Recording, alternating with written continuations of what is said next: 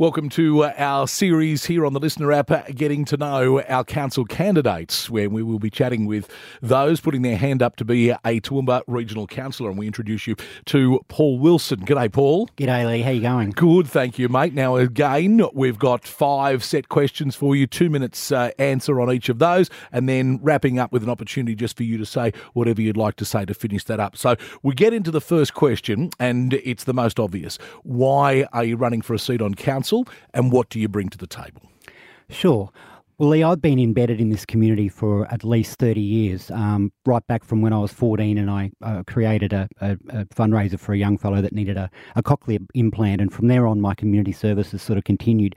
Um, I have over a decade worth of experience in boards and, govern- in board governance, um, been on boards at a national, state, and local level, uh, Down Syndrome Queensland, Down Syndrome Australia for about six years, um, and working with all levels of stakeholders. Um, I see council as another board, albeit a much much larger budget, of course.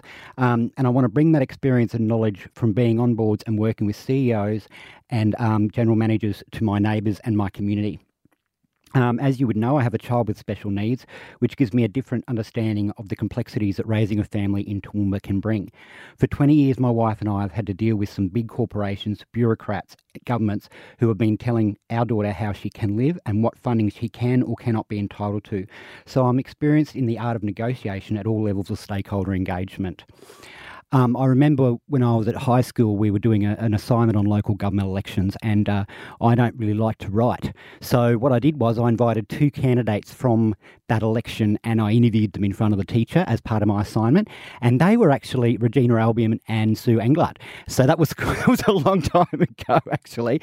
So, as you can tell, I've been very interested in local government for a very long time. And I just figured that it was time for me now to put my hand up and, and you know, let my, let my community. Um, uh, uh, sorry, be part of my community at a, at a higher level. Um, and uh, so what I've displayed is I've made aware uh, of the vote by the council, of course, immediately. Sorry, I'll start again.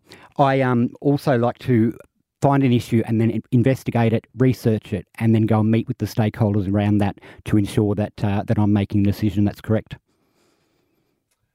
What do you think is the number one issue facing the Toowoomba region right now?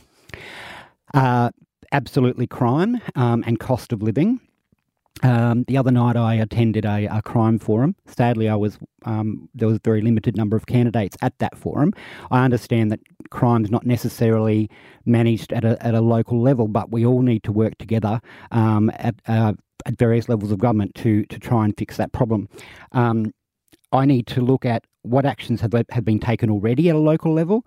Um, we can't dictate what the state does in regards to um, the empowerment of, of police and the empowerment of, of the judges, but what we can do is work on the local issues and work closely alongside our state and federal counterparts to try and work on ways to uh, fix the problem. Question three What opportunities are there for the Toowoomba region in the next four years that you see? Um, look, I, I, remember being on the Carnival Flowers board when I was 18 years old, and I think it's extraordinary now that the Carnival Flowers is now uh, a, a, one month program. Imagine how many thousands and thousands of people that's going to bring to our community. Um, not to mention all the accolades that the board have had uh, sorry, that the, the, the uh, carnival has had, um, we had some incredibly talented and experienced locals. How can, ta- how can council tap into more of that collaboration with the community to create more regular tourism in the region and create fantastic tourism opportunities in other regional towns? As a councillor, I'm there to represent their voices, not just hear my own. I will be a portal for the people to share their views with me so that I can share those views on council, and I'm very approachable. Question number four. Toowoomba is more than just the Garden City when we talk to uh, about the Toowoomba region. So, how would you represent the greater region? Sure. So on the 24th of October last year, uh, the councillors voted um, eight to three to uh, get a report on um, on the uh, viability of a ward system. Now, I'm actually run. That's one of my major things that I'm running on. Um, the regional communities are, are, feeling as though they're forgotten on um, on Sunday. I had a, a, Wilson at the watering hole, I called it, but it basically politics at the pub at Cecil Plains Pub, and I caught up with some of the locals there who uh, who are just hurting. Like, you know, they tell me that they've got this beautiful park in the centre of the of the township, and and they had to they all had to uh, to to throw in to build a, a fence around the park. So every donor bought a panel and then they all got together as a community and they put it up so that the park was safe for these kids. Um, there's also a cricket club, which is the heart of that of that community out there that is that is uh, in in states of disrepair and is unable to be used. They tell me that they used to once a year the whole community would get together and they would go to that park to that cricket club and they would play games with the whole community they need that community that they need those sorts of things to be repaired and they feel as though that no one's listening to them um, i currently have been the only candidate or councillor that has been out there during this election campaign, and I will continue to do that when I'm elected. Regular meetings in places like Cecil Plains and Mil- Millmerran and Yarraman and Clifton and, and Nobby and all of those places in, in between because they need to they need to feel as though they've got someone there that truly wants to represent them on council. And just finally, leading into this election, without doubt, one of the biggest issues facing the Toowoomba Regional Council at the moment is the repairs needed to Cressbrook Dam. Uh, would you support raising rates to help pay for that upgrade? Lee, this is definitely a complex issue. Um, of course, a lot of it will depend on how much money we get from the state and federal government because we will need funding from the state and federal government. Um, but when you're in meetings talking about complex issues, you need to have clarity on what are the priorities for ratepayers. So that could mean that we might have to cut some services that aren't as big a priority as what this um, Cressbrook Dam upgrade is.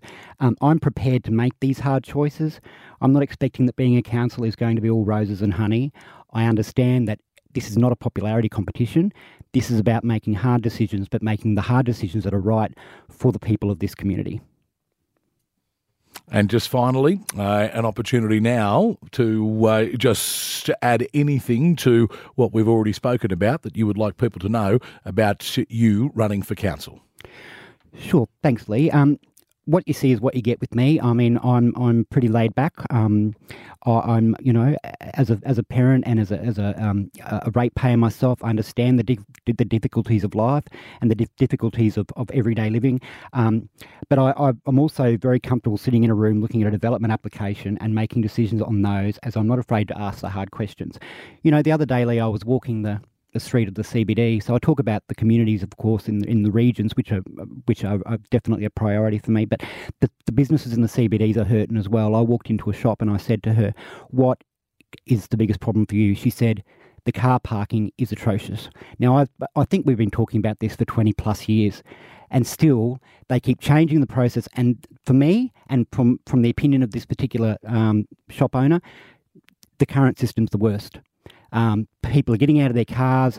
They go over to pay pay for their parking. Then they realise I've got to find the number that's on the car park. So I've got to go back to the car park to find the car park number.